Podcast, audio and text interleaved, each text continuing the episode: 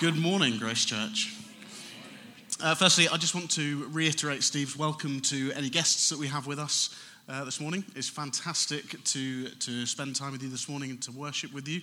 Um, so, just by way of introduction, for those of you that don't know me, uh, my name's Aaron, as, as Steve said, uh, and I've been here in Abu Dhabi now for two years with my wife Natasha and our three children, Jasmine, Oscar, and Talia. And of course, moving to Abu Dhabi with our family was a pretty big decision. It's, it's a, one of those decisions that, that you, you, you, probably all or many of you have, have also had to make.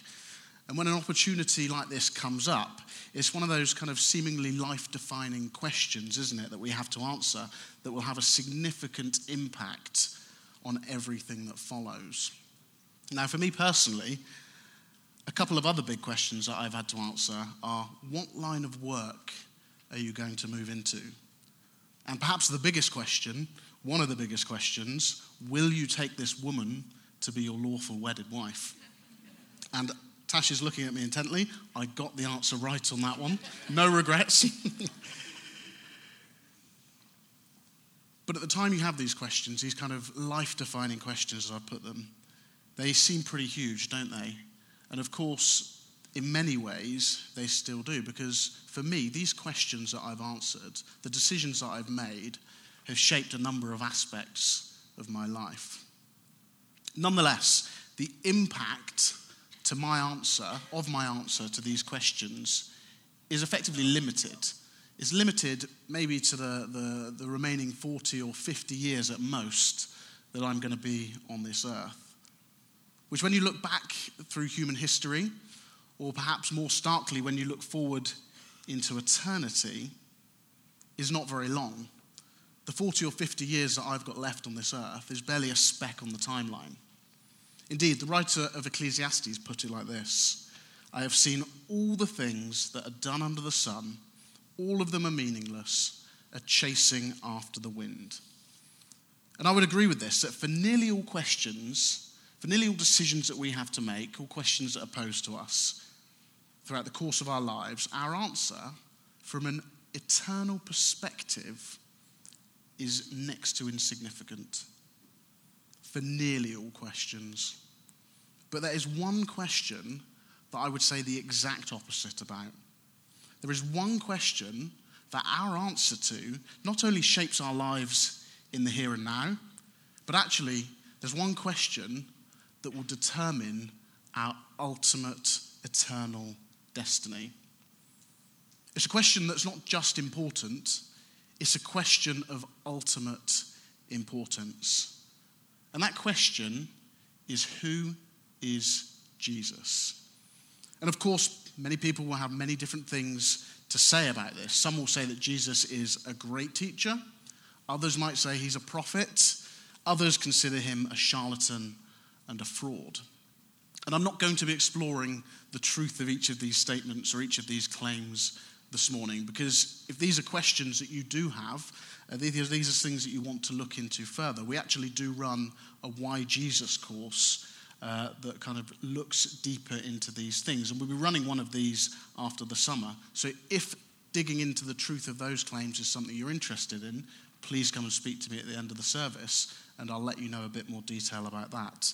But in the meantime, this morning, we're going to be looking at how the Bible answers this question of who Jesus is. And specifically, we're going to be looking at Hebrews 1, verses 1 to 3. So if you could turn there in your Bibles.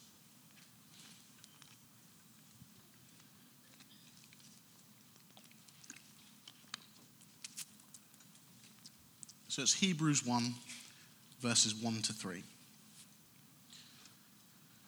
Long ago, at many times and in many ways, God spoke to our fathers by the prophets. But in these last days, he has spoken to us by his Son, whom he appointed the heir of all things, through whom also he created the world.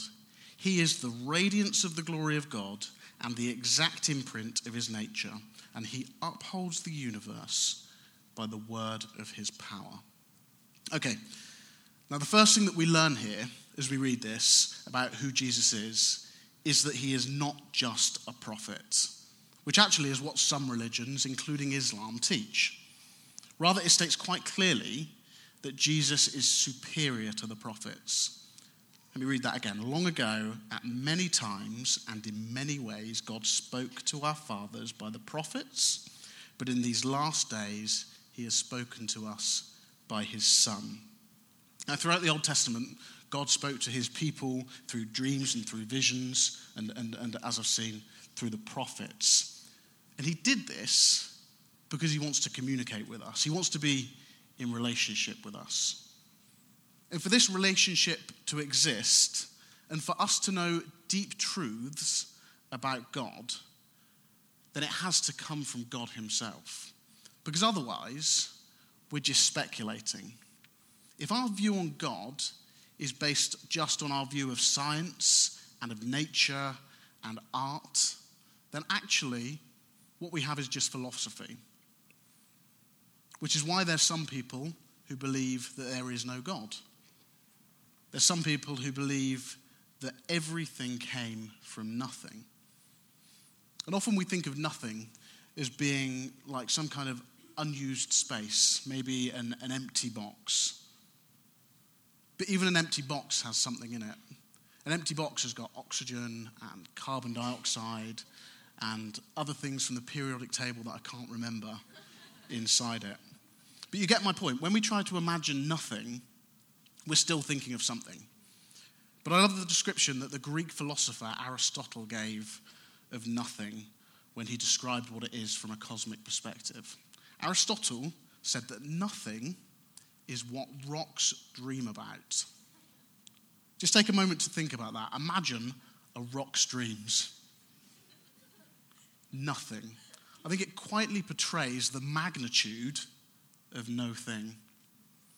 But nonetheless, this is what many people in the world believe. They believe that everything in existence, nature, beauty, the whole universe, began with nothing, with what rocks dream about.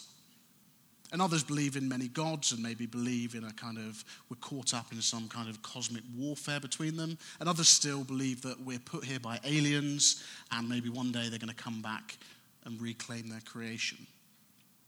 But my point is, all of these ideas are just speculation based on what we can see, based on what we can feel, based on what we can hope, based on what we can imagine. But to actually know God, to truly know God, we need divine revelation. We need Him to speak to us.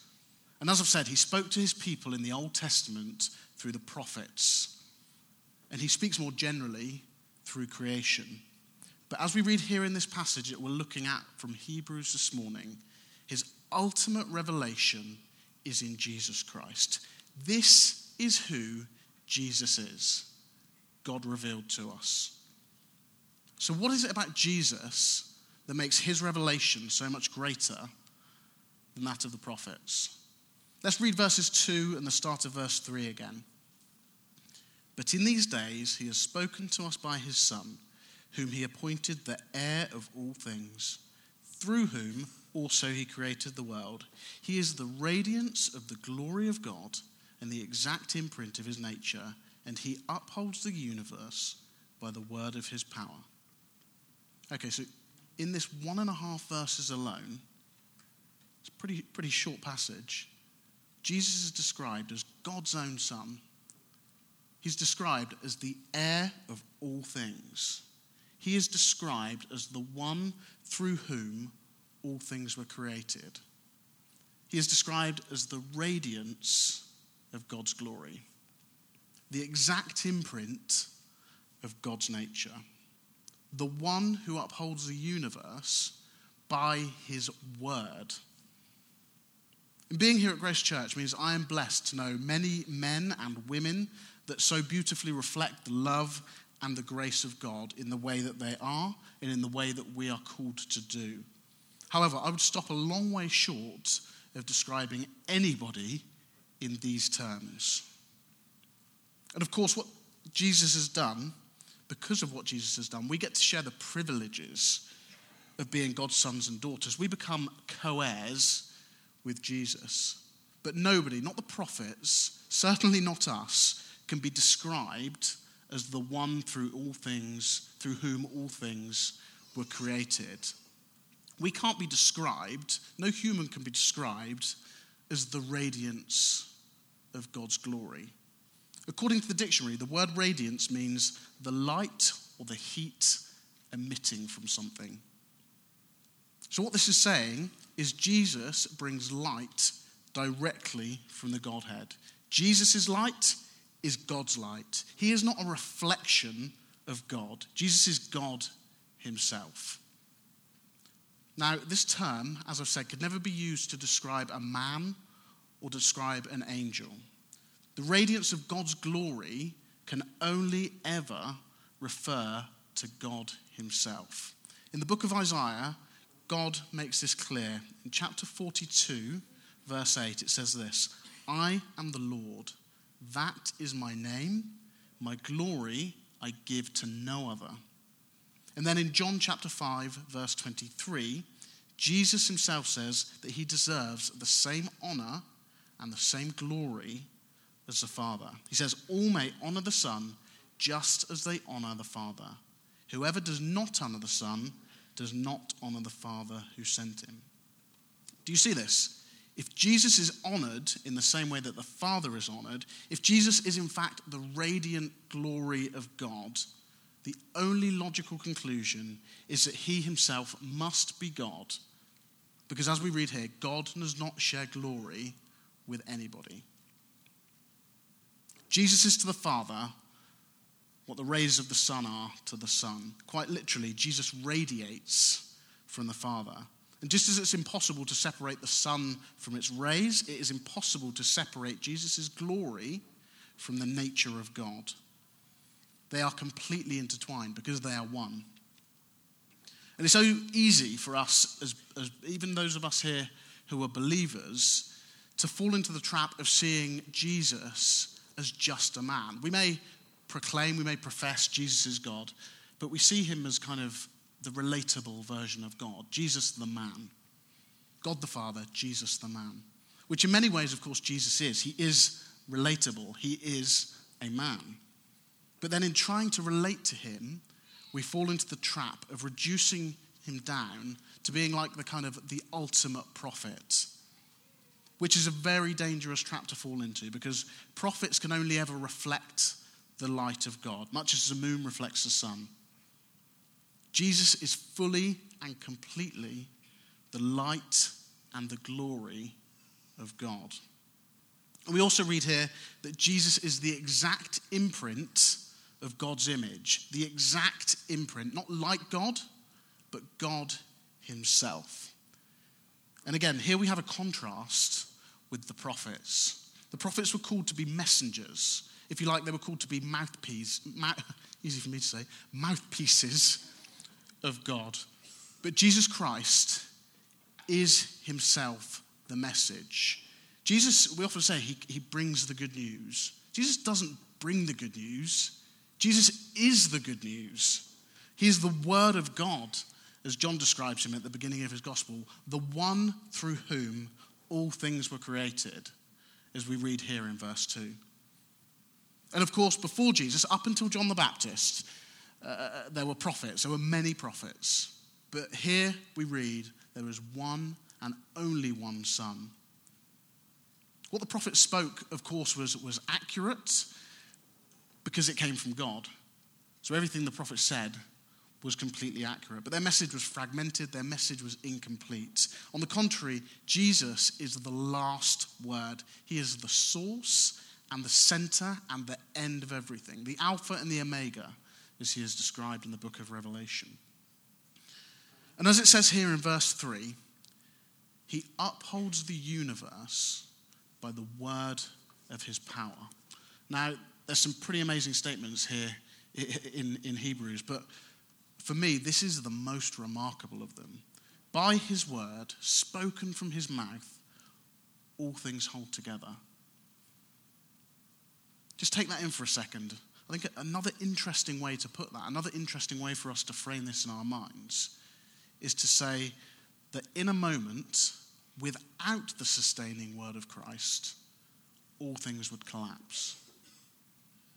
He is not passive in the existence of the universe, of our lives. He's actually keeping it going by his word.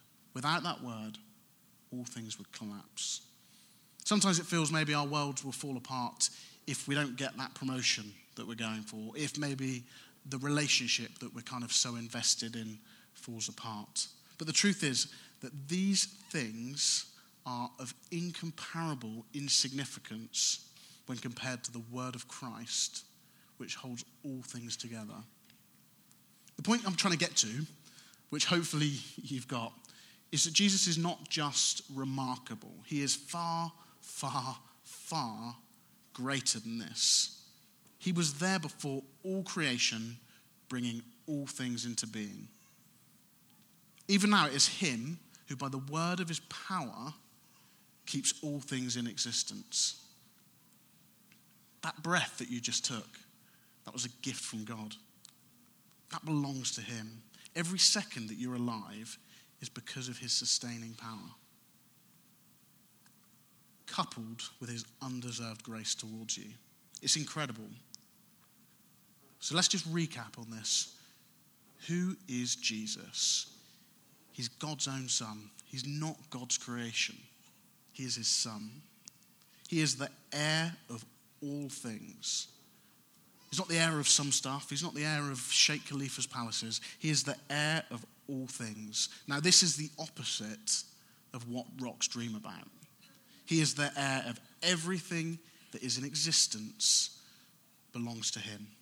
He is the one through whom all things were created, the one and the only, not one of several, but the one, who therefore must have existed before all things to actually create them. He is the radiance of the glory of God. Again, not the reflection, but the very radiance. He is the exact imprint of God's nature, not in his likeness, not in his image as man is, but the exact imprint, 100% completely, totally, utterly God. He is the one who upholds the universe by his word, not by the strength of his arm, not by the skin of his teeth in some sort of cosmic battle, but by his word. Now, if you have kids who are into superheroes, or, I mean, some adults are into superheroes as well, I'm not judging anybody. If you're into superheroes, None of them have superpowers that are as cool as Jesus's. And when we consider him in this light, it is really, really easy to marvel at who Jesus is, isn't it? That was a total accident. oh, I wish I'd come up with that.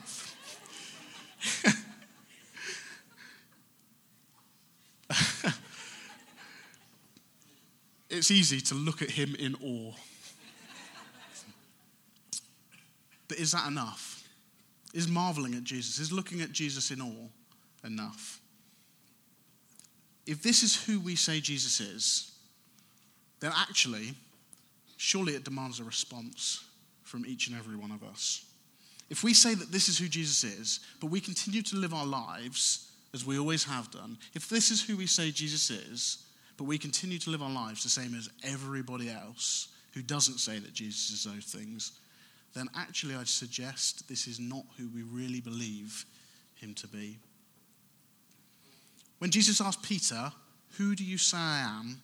in Matthew 16, his answer was, You are the Messiah, the Son of the living God. And Peter's answer was totally right. But then later, when the rubber hit the road, when he had to prove by his actions what he believed, he denied Jesus, showing that maybe at the time, despite his words, he didn't fully understand who Jesus really was.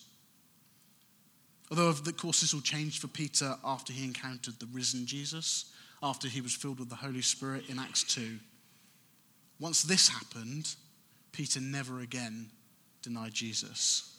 But rather, through his life, through his actions, we see that he deeply believed in who Jesus was as God's own Son as heir of all things, as God Himself. So, Grace Church, this is something we need to test ourselves on.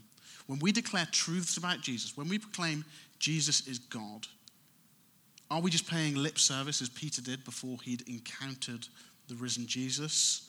Or do we need a fresh encounter with him? So that we can not only pro- proclaim these things confidently, but actually we can live in the light of them.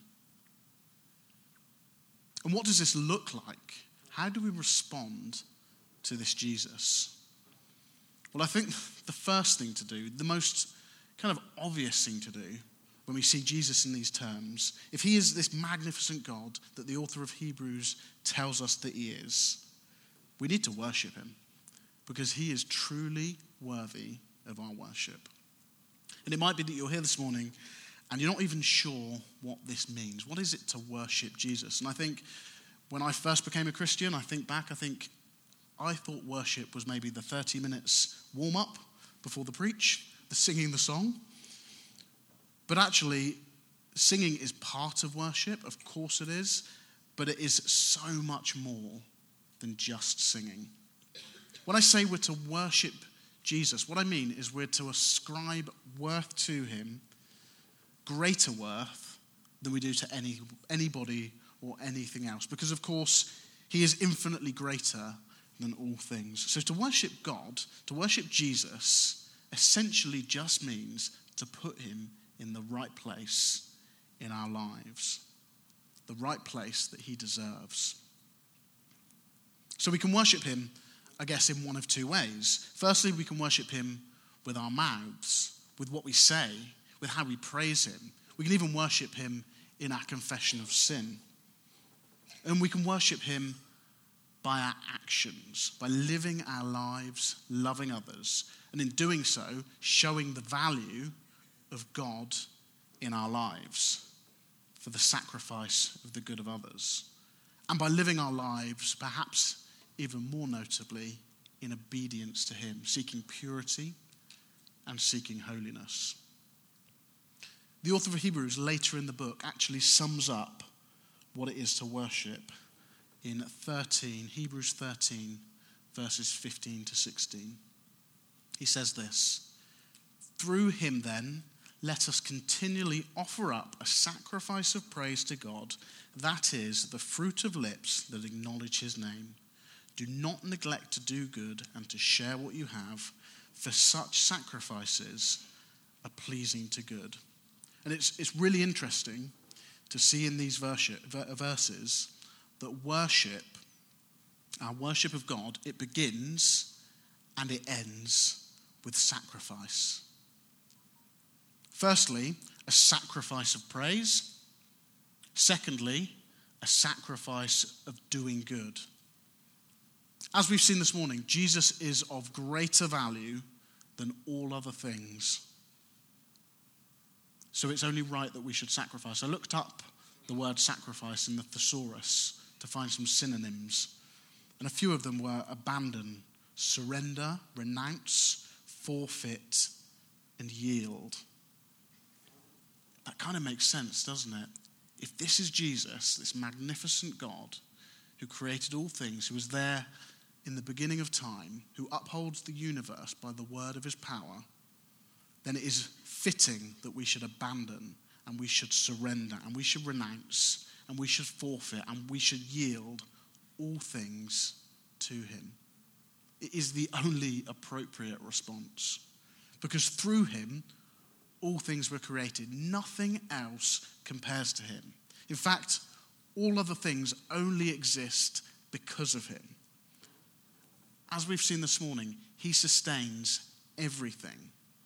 So, given this, how could it ever be possible that these things could ever give us what our hearts desire? How could the creation give us what we truly need? Of course, they can't. The only place that we can get this joy, the only place that we can get the lasting satisfaction that we crave, is, of course, in Him. Which means our worship of Him is the best kind of sacrifice that we could ever make. As we sing, as we pray, as we repent, as we confess with our words, we find a deep joy and a lasting satisfaction that can be found in nothing else, making us want to sacrifice even more. And when we sacrifice our time and our lives in order to please the only one who is actually worth pleasing, when we do this, we live our lives that God has created us to live. We live the lives that He's created us for. And in doing so, we find the greatest pleasure that we ever could. So let's respond to Jesus by worshipping Him the way He deserves to be worshipped. That's our first response. And I think our second response is to place all of our trust in Him because He upholds the universe by the word of His power. Now, sometimes I will try to convince my, my children, try to convince Jasmine, to put her trust in me. Maybe I want her to try something new. I want her to kind of go on the monkey bars or come down this dangerous, scary water slide with me. And I, will kind of be like, come on, trust me, it'll be fine. And if I'm honest, when they don't trust me, I feel a little bit offended. You feel a bit of, like it's some sort of slight. Like I'm, I'm their dad. Of course, I'd never do anything to harm them. But the truth is, they're probably not right. They're, they're probably right not to trust me. They're up in the sky looking down at this guy who that very morning they've seen trip over his own feet and spill coffee all over the floor. Trust me! No thanks. Most days, I don't even have the power to stop myself from falling over.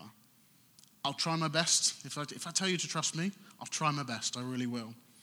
But at best, it's a lottery. Contrast this with Jesus. He upholds the universe by the word of his power. There is no safer pair of hands than his. To place our trust in anything else, quite simply, is foolishness. It's ridiculous. My health, my wealth, my loved ones, all of these things will fail me. All of these things will pass away. But Jesus will not because he upholds the universe by the word of his power. And we also read here that Jesus is the heir of all things. This means that all eternity belongs to him the past, the present, and the future. Literally nothing is out of his grasp.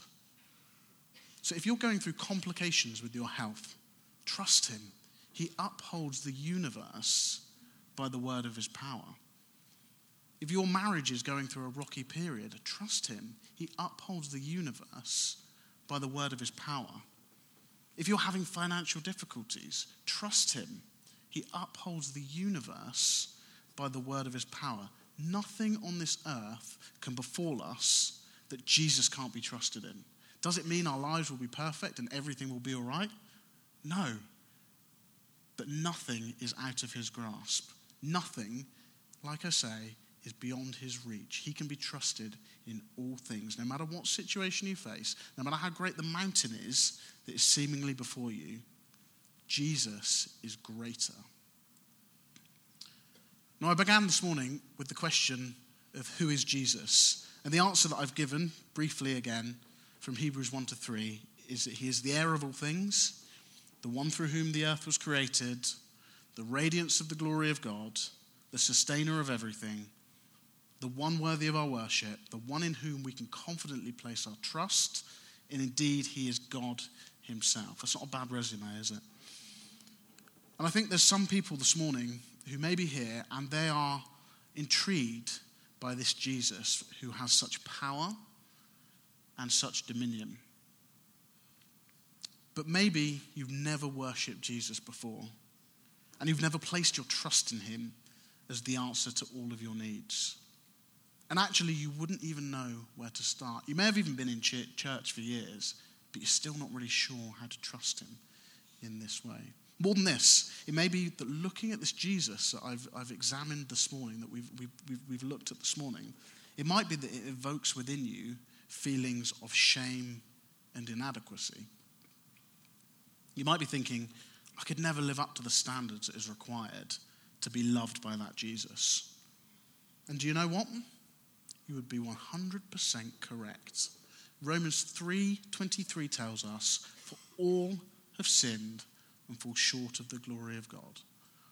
All have sinned. That's, that's all of us. None of us have met his standard. And when we consider who he is, who, I, who we've spoken about this morning, this makes sense, doesn't it?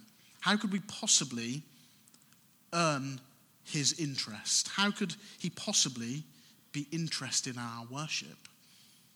And why should we trust him? He's this powerful God.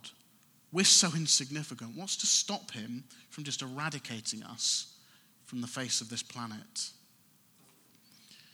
Well, Jesus is all of the things that I've spoken about this morning. But at the same time, is this magnificent and this majestic Jesus who came to the earth as a helpless baby to live the lives that we're not able to.